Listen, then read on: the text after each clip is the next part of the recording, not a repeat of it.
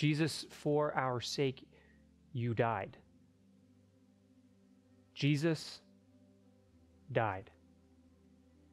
That was the truth that those who loved and followed him had to wrestle with that first Easter Sunday morning. With the events of Friday still fresh in their minds, and after an arduous and sorrow filled Sabbath day, Mary Magdalene and some of the other women go to the tomb to care for the body of Jesus, which is where we pick this story up in John chapter 20, verse 1. Now, on the first day of the week, Mary Magdalene came to the tomb early while it was still dark and saw that the stone had been taken away from the tomb. So she ran and went to Simon Peter and the other disciple, the one whom Jesus loved, speaking of John, and said to them, They have taken the Lord out of the tomb, and we do not know where they have laid him. The other gospel accounts bring us some additional clarity on what this interaction would have been like. We know that the women, when they made their way to the tomb, were met by angels who told them explicitly, Why do you seek the living among the dead? He is not here, for he has risen. But it's interesting to note here that the only thing that John details the women said was, They've taken his body, and we don't know where it's gone.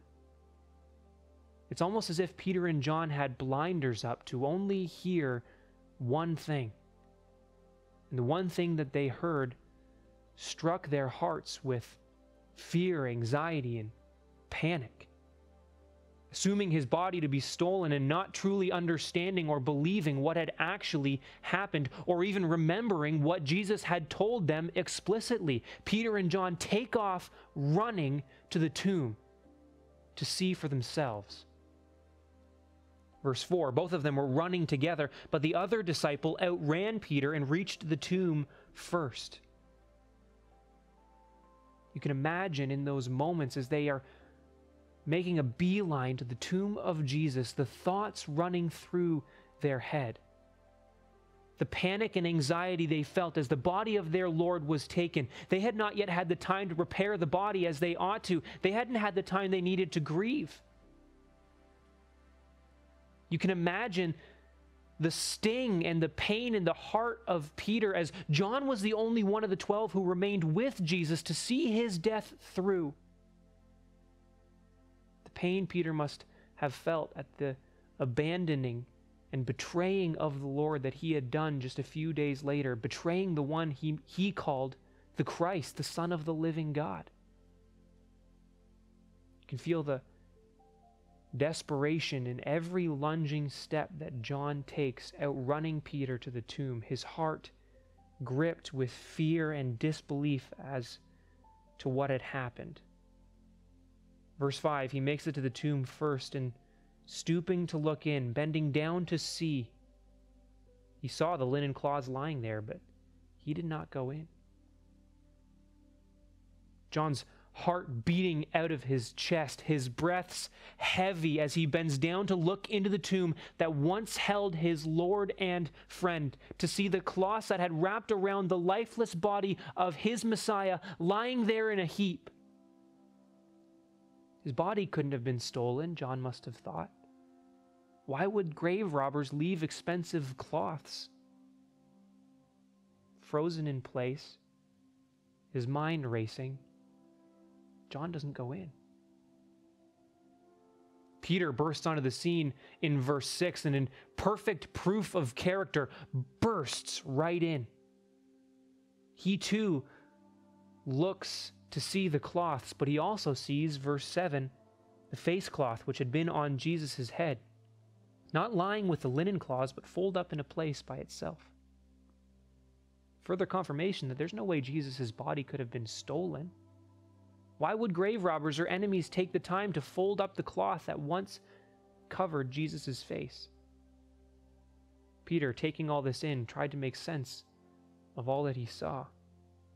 Verse 8 Then John, who had reached the tomb first, also went in, and he saw and believed. John sees and he gets it. The only possible explanation could be that what the women had told them was actually true. But we have no indication of how Peter responds, other that other than that in Luke's account, we read that Peter marvels as he goes away from the tomb.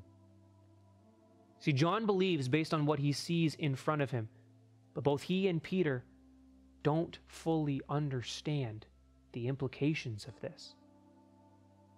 They leave the tomb, verse 10 says, returning to their homes. I imagine, I wonder what that conversation would have been like as they walked back.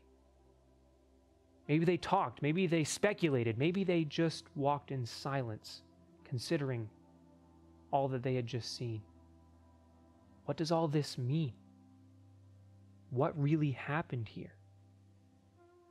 Although we hear that John believed he and Peter both didn't fully get it. If you're here this morning and you really don't fully get it, I hope this is comforting to you because you're in good company. The truth would come forward soon enough. And the truth of all of this would be so much greater than Peter or John could have even imagined in this moment.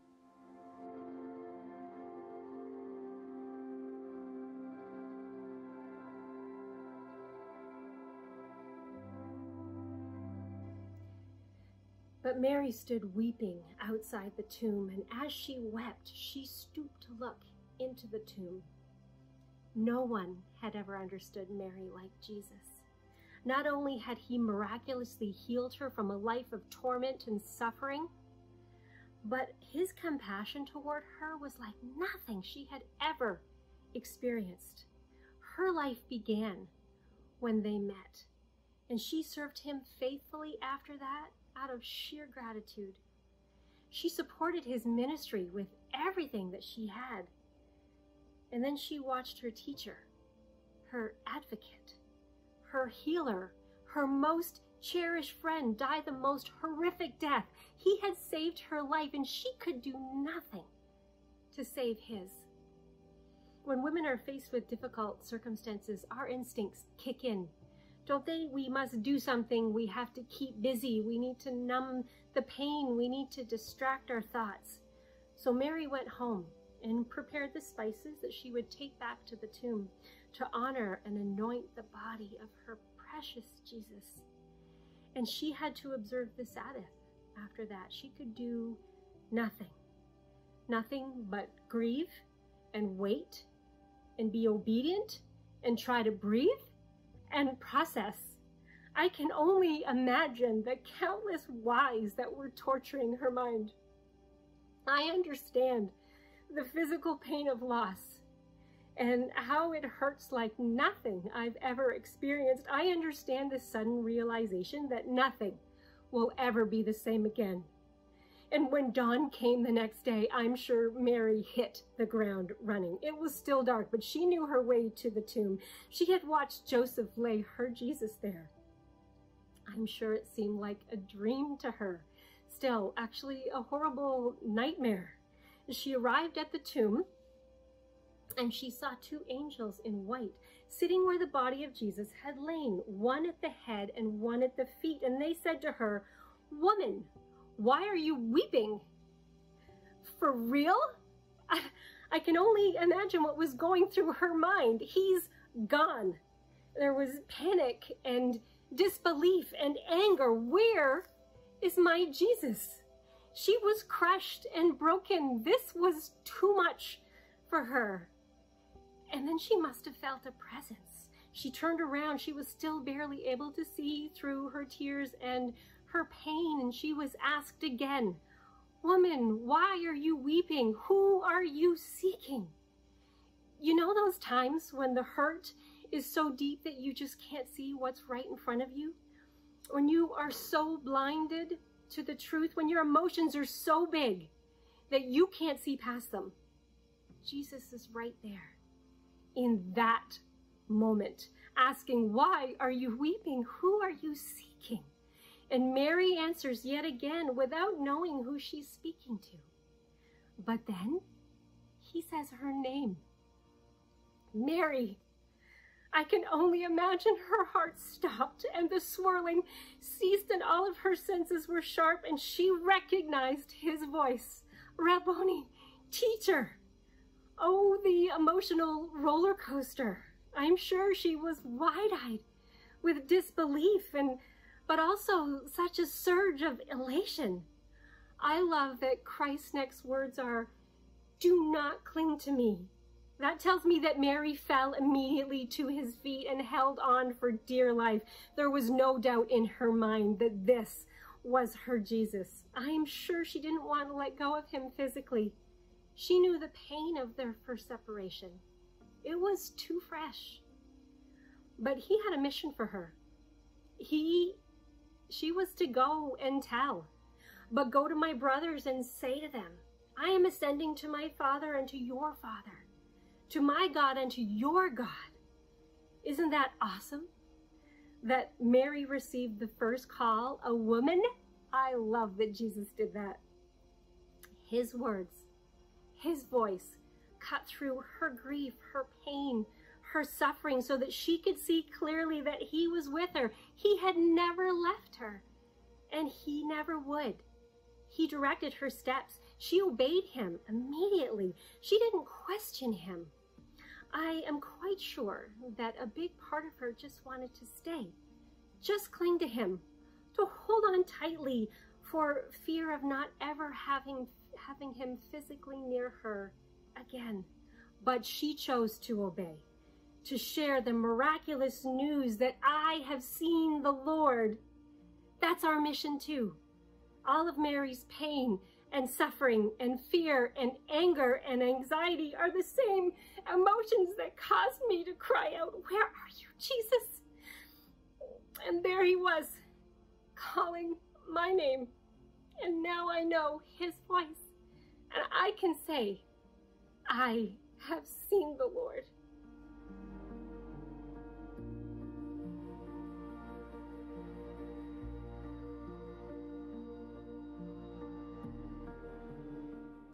Sometimes something happens to completely shift our perspective and understanding. We call it a paradigm shift.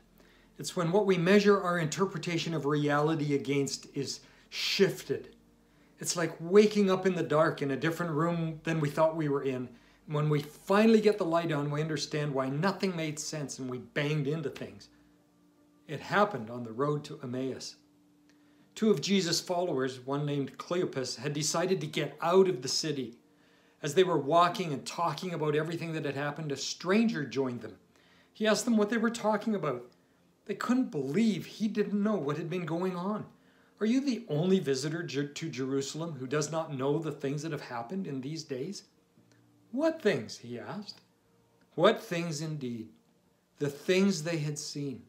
People healed, religious systems that brutalized people and betrayed God challenged, the scriptures explained, the kingdom of God promised, the poor lifted up and glad, and it all centered on one man, Jesus of Nazareth, a prophet, mighty in deed and word before God and all the people. Why, a short time ago, he had healed a blind man. He had ridden into Jerusalem like a king. They were with him, shouting and praising God. And a week later, he was dead. The thing is, they said, we had hoped that he was the one to redeem Israel. We've all been there. I thought he was the one to save my marriage, to set me up financially, to help me overcome my addiction. We had hoped. Then this man introduced a change. He rebuked them for not listening to the prophets and then showed them from the scriptures that what happened was actually predicted. These things weren't random events with no meaning, no chaos ending in disappointment. This wasn't a crushing defeat. Was it not necessary that the Christ should suffer these things and enter into glory? Could it be? Could it be that our hopes are not empty? They reached the village and he said he was going further, but they convinced him to stop as it was late. It's hard to follow a road in the dark. But they ran back to Jerusalem afterwards anyway. Why? because the burning they felt in their hearts as he spoke to them on the road. It was when he took bread and broke it and blessed it. Right then, the shift happened, and so they ran.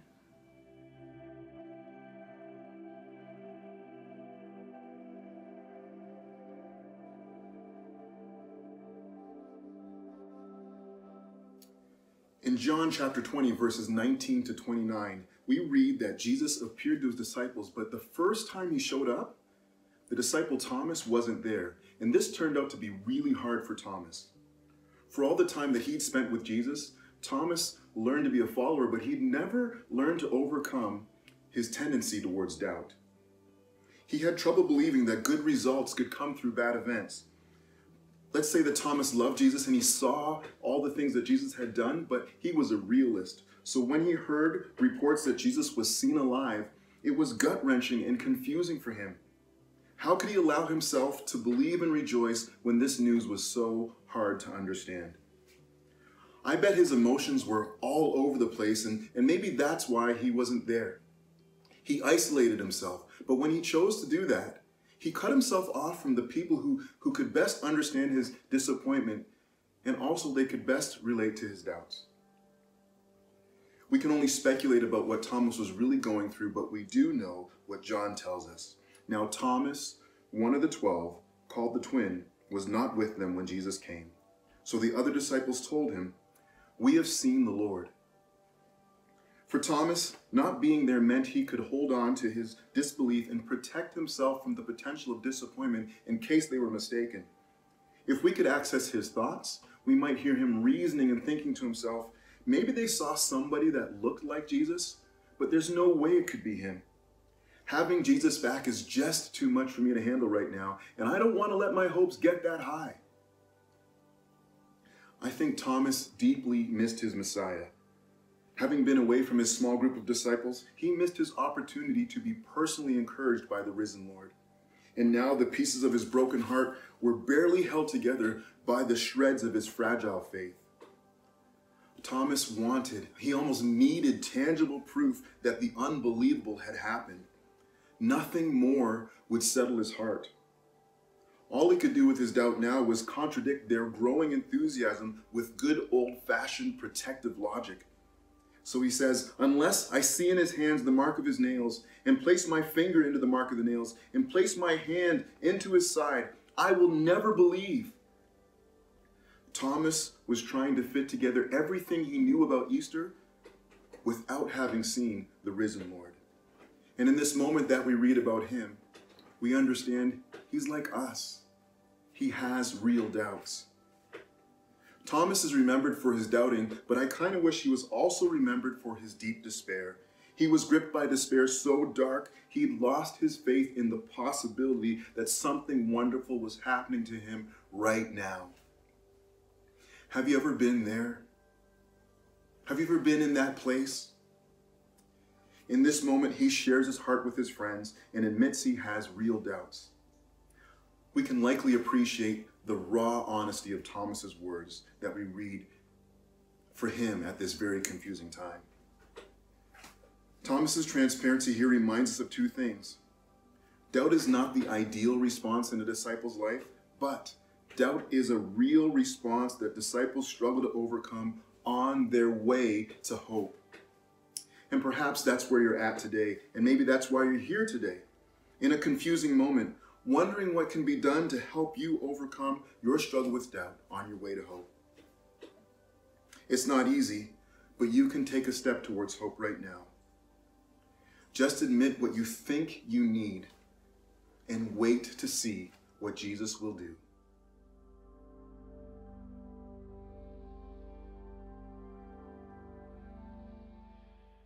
Well, as we saw in each of these responses, that first Sunday morning was characterized more by confusion and brokenness, disappointment, and doubt.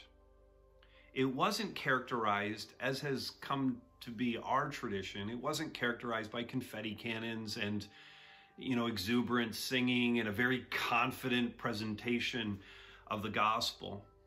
It wasn't accompanied by, you know, the yay, the excitement and the anticipation and expectation that we have with our perspective on it all.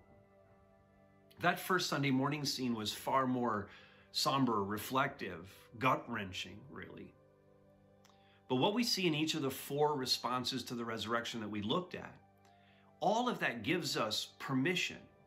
It gives us space in, in, in to be really space to be in the same place that each one of those people were on that very first Sunday.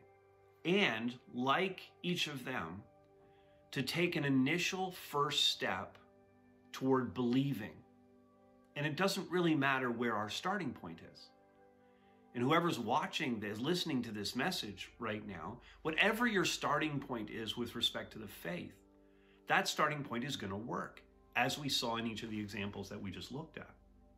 So, first of all, we, looked at Peter and John. And understand that from Peter and John's uh, perspective, they, they make this epic sprint to the tomb. And we learned that God will clear my confusion. Maybe that's you when it comes to understanding matters of the faith, that you just find it all so confusing. And it isn't wrong to step back and say, I want to believe, and then to be hesitant because it all seems so confusing to you. After all, someone rising from the dead, which is the core of what we believe as Christians. If we do not believe that there is a resurrection from the dead, then there is no Christianity. And anyone who's peddling a Christianity that doesn't believe in the visible bodily resurrection of Jesus Christ isn't peddling actual Christianity, but some some some Im, impoverished imitation of Christianity. So we acknowledge someone rising from the dead is indeed a supernatural event. That is to say, it is not natural. That is to say, it assaults my senses whenever I think about it. It, it hurts my brain to think about resurrection from the dead. My, my eyes, if I had been a witness, my eyes would claim that I didn't actually see it happen. I couldn't have seen that because it's not possible. And I looked for a rational explanation as to why that actually happened. And, and for some, that's a huge hurdle because they're such rational people. There are many people in life, and I'm, I would be one of them. I, I don't mind a little mystery in life, but for others, you need to lock down every single detail. You need to know all the facts. And as much as Jesus had told his disciples, and he had on multiple occasions told them, this is what has to happen. I need to suffer. I need to be turned over to the religious leaders. I'm going to die and, and then I'm going to be resurrected again. I'm going to come back to life. He had told them that in those almost exact words, that explicitly. And even though he had told them all of that, they didn't get it. They couldn't comprehend it. They were confused by it. And when it did happen, it spun them out. And so if you would say, I want to believe, because I believe those first followers of Christ wanted to believe. But you have confusion about Jesus, about the gospel, about faith, if you have confusion about the church and how it all fits together and you know what the Bible says about all of these things, if you have that confusion, just as Peter and John had that confusion, then I would say to you, do the exact same thing that Peter and John did. Run to the tomb and look inside. Because Peter and John wanted to believe, they wanted it to be true, and they acted, however awkwardly, on what became clearer and clearer to them as time progressed. And, and later on, Peter would have this one on one conversation with Jesus where Jesus is restoring him because of what had happened with the denial, the three denials. And in the course of that conversation, even though Peter and John knew they didn't know everything, Peter makes this astounding claim where he says, You know everything, Lord. And I, I wonder for those who are confused, if that could be enough for now. If that could be enough as a starting point to just acknowledge that God knows everything. God knows everything. Could you trust Him to roll out more over time as you walk with Him? In other words, could you take on this basis an initial step of faith? And then looking into the tomb, investigate it and research it and study it and wonder about it and ask questions. And as you do that, grow more and more in faith along the way. Well, maybe that's it. Maybe it's confusion. Uh, maybe it's something different that's holding you back. And what needs to happen is this that God will heal my brokenness. We have made this idea of brokenness, of heartache, of pain, of trial, we've made that a regular practice in our preaching because it's a regular part and a major theme of the scriptures. And beyond that, that really describes what our lives are really like. Job said, People are born to trouble. Jesus is described by the prophet as a man of sorrows and one who is acquainted with grief. Jesus wept at his friend Lazarus's tomb when he had died. Jesus wept just days before the events of Good Friday and Easter. Jesus wept entering the city of Jerusalem knowing how spiritually impoverished they were and how they would treat him.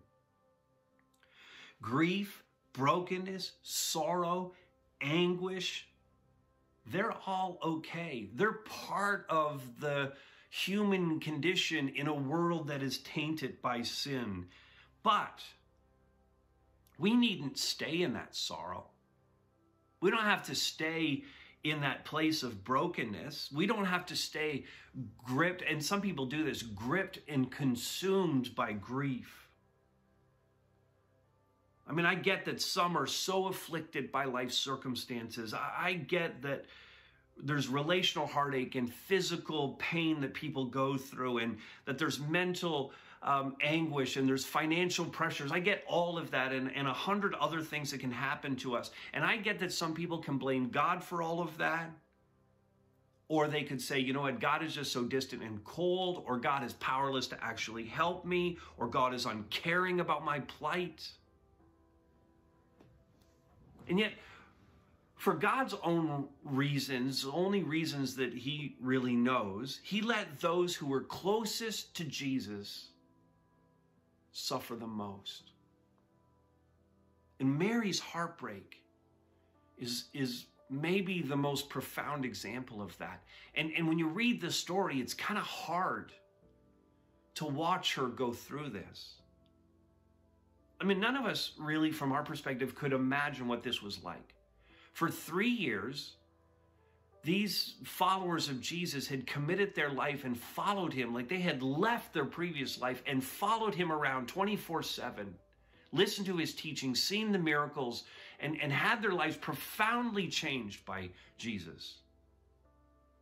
They had this face to face relationship with the Savior. They knew how he had lifted them from the trauma of their own lives. And then they watched as he was taken from them in the most horrific way no one to defend him. The powerlessness of, of that, when you really think about it, the powerlessness of that would be crushing. But the reality is, Jesus looked past the cross. Jesus looked through the pain and through the sorrow and through the anxious. He looked past the devastation of it all. And Mary did too. And in that encounter with Jesus at the tomb, when she finally, she hasn't recognized him yet, but when he finally says her name, isn't that interesting? When he says her name, the grief melted away, the brokenness was erased, and she knew who she was talking to. And, and then Jesus gave her this, this task as the first missionary, the first evangelist, to go and tell the others that he was alive because she was the first to believe. And she told them, and she cut through all the heartache, and she said this I have seen the Lord. I have seen the Lord. Now consider this that your sorrows, your brokenness is meant to push you toward God, not away from Him, to push you toward the empty tomb, not away from it. That's what Mary tells us. And then this one God will also overcome my disappointment. I mean, these two disciples that are on the road to Emmaus that night, Sunday night, they were so disappointed at everything that had happened that they just they just cashed out. They packed their bags, they left town, they were done with it all. Life had dealt them such a blow that they were in fact entirely defeated. Now, I, I would say that disappointment with how life is turning out is pretty widespread today. I mean, marriages, spouses disappointed with each other. We have parental disappointment in, in the decisions that their adult kids make. We have adult kids who are disappointed with how their parents raised them. We have career disappointment. We have educational disappointments. We have disappointments with our friends. Disappointment, of course, with government. Disappointment with church leaders, with churches. And of course, so much disappointment with God. And I wonder if that last one is really the number one reason why people walk away from the church, why they walk away from their faith. They're disappointed with God. Well, back to these two disciples. In, in this moment where they sat down with him, remember, they were just walking along the way, and this stranger came up to them, and they carried on a conversation as they walked toward the next town. And then they decided to, to stay together for the evening, and, and they had a meal together, and they um, ate bread. And, and when the bread was broken, the stranger would come along on the trip, all of a sudden, was revealed to them as being Jesus. They recognized him. And and and and you think about that. In that moment, finally it all made sense to them. The conversation on the road, the things that he was saying, and even the way he was saying it, the cadence of his voice, it, it all all of a sudden made sense. And they said, Did not our hearts burn within us while he spoke? And the fact is for us, like these two disciples, if we keep our eyes on the things around us, if, if we only react to the things that we see, then we'll never see Jesus. So let's get it on the table. Let's acknowledge some things that we know to be true. People disappoint. Life rarely turns out the way that we uh, wanted it to or expected it it would. Let's let's establish also that God probably won't do things the way you want him to do those things. And if we would accept all of that, if we would have that as the basis for an understanding, and then add in the thought that when we do experience goodness and blessing, that that is a grace gift from God, that we did not deserve it or earn it. And if we can look past everything that's going on in our lives, all the circumstances, all the things that we can see. And instead, as the preacher in Hebrews said, instead fix our eyes on Jesus. Then our hearts will burn within us too whenever he speaks to us. And life will never be disappointing. We'll take each circumstance as it comes, but nothing will ever be disappointing to us. And in fact, just like those two disciples, as soon as we get this, we'll book it back to Jerusalem as well, back to back to be with God's people, back to be with God as the events are unfolding. All right. One more. Finally, God will answer my doubts. Well, this is Thomas. Thomas had the most questions. Thomas had the deepest doubt. Thomas needed for sure the most convincing. But Thomas also made the boldest and most direct declaration of the deity of Christ once he realized the truth.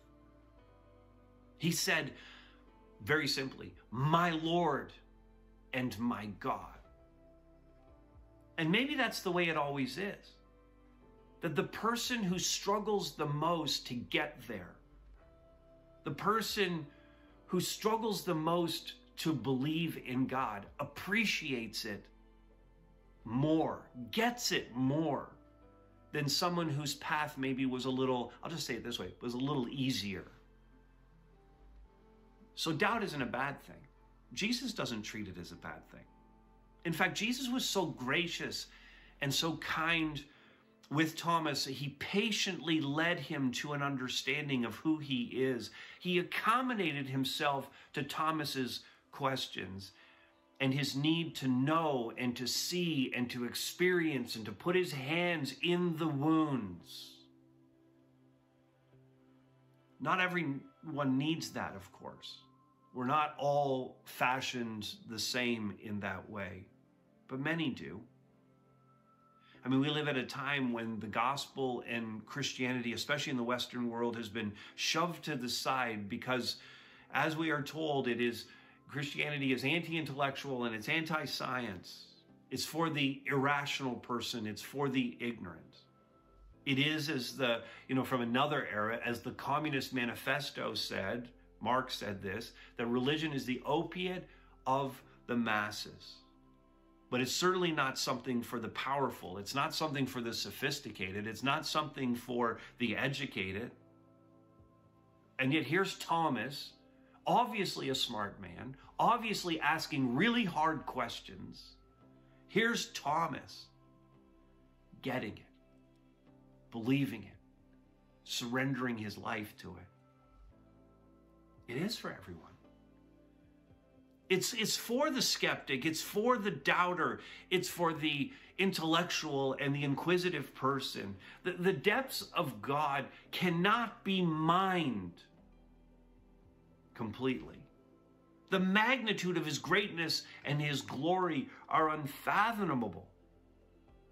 He said through the prophet Isaiah, My thoughts are not your thoughts nor are my ways your ways. For as the heavens are higher than the earth, so are my ways higher than your ways and my thoughts than your thoughts. How could we presume as human beings to know the mind of the Creator of God? God is transcendent. In other words, God is other. He's different than us.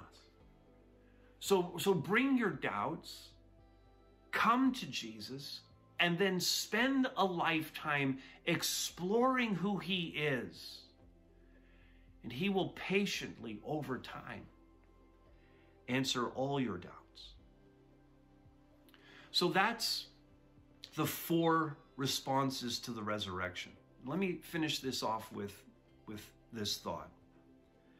The Apostle Paul, many years after the events of Good Friday and Easter Sunday, he said that his desire, this was in the letter to the Philippians, uh, chapter 3, verse 10, he said, that I might know him and the power of his resurrection, that I may know Christ and the power of his resurrection, that resurrection power that takes us from dead in sin, dead before God, dead spiritually, and lifts us the, by the power of the resurrection, lifts us to new life in Christ, the rebirth, the new life in Him. And so, for those of us who believe and are listening to this message right now and taking part in this service, for those of us who believe, the resurrection for us is fact, and we are in fact seeing over the course of our lifetime an ongoing transformation of who we are into the image of Jesus Christ, really appropriating more and more the life of Jesus Christ, or seeing, to state it the way Paul did, seeing the power of the resurrection applied to our lives day by day, transforming us. But for the first Sunday morning, the first Easter Sunday morning group, who were witnesses to the resurrection, they weren't so convinced when they woke up that morning. Again, confusion, brokenness, disappointment, and doubt gripped them. But they came nonetheless. And when we enter into that first Easter Sunday to see it through the eyes of Mary Magdalene and, and Thomas and the two disciples on the road to Emmaus and Peter and John, we see something very human. And God meets us right there, right where we are, and, and leads us to take just the smallest step forward into faith with Jesus Christ. To know Him for ourselves, to know in our own lives the power of the resurrection of Jesus Christ. I invite you to take that first step of faith or to take another step of faith wherever you're at in the journey. Continue on with Christ, continue pressing in to know Him more, that we all might know Him and the power of His resurrection. Let me pray for us. Father, you did something um, awesome that day. And you're uh, continuing to do that awesome thing. And I pray that you would apply this resurrection power to our lives right now. God, I pray that you would apply it to all who are hearing this word. God, that you would overcome any obstacles to faith. God, overcome our fear and apprehension, break through our resistance and our hurts. Help us all to see Jesus and to receive the new life that he has for us through his Holy Spirit. And God, we pray all of this in his powerful name. Amen. Amen.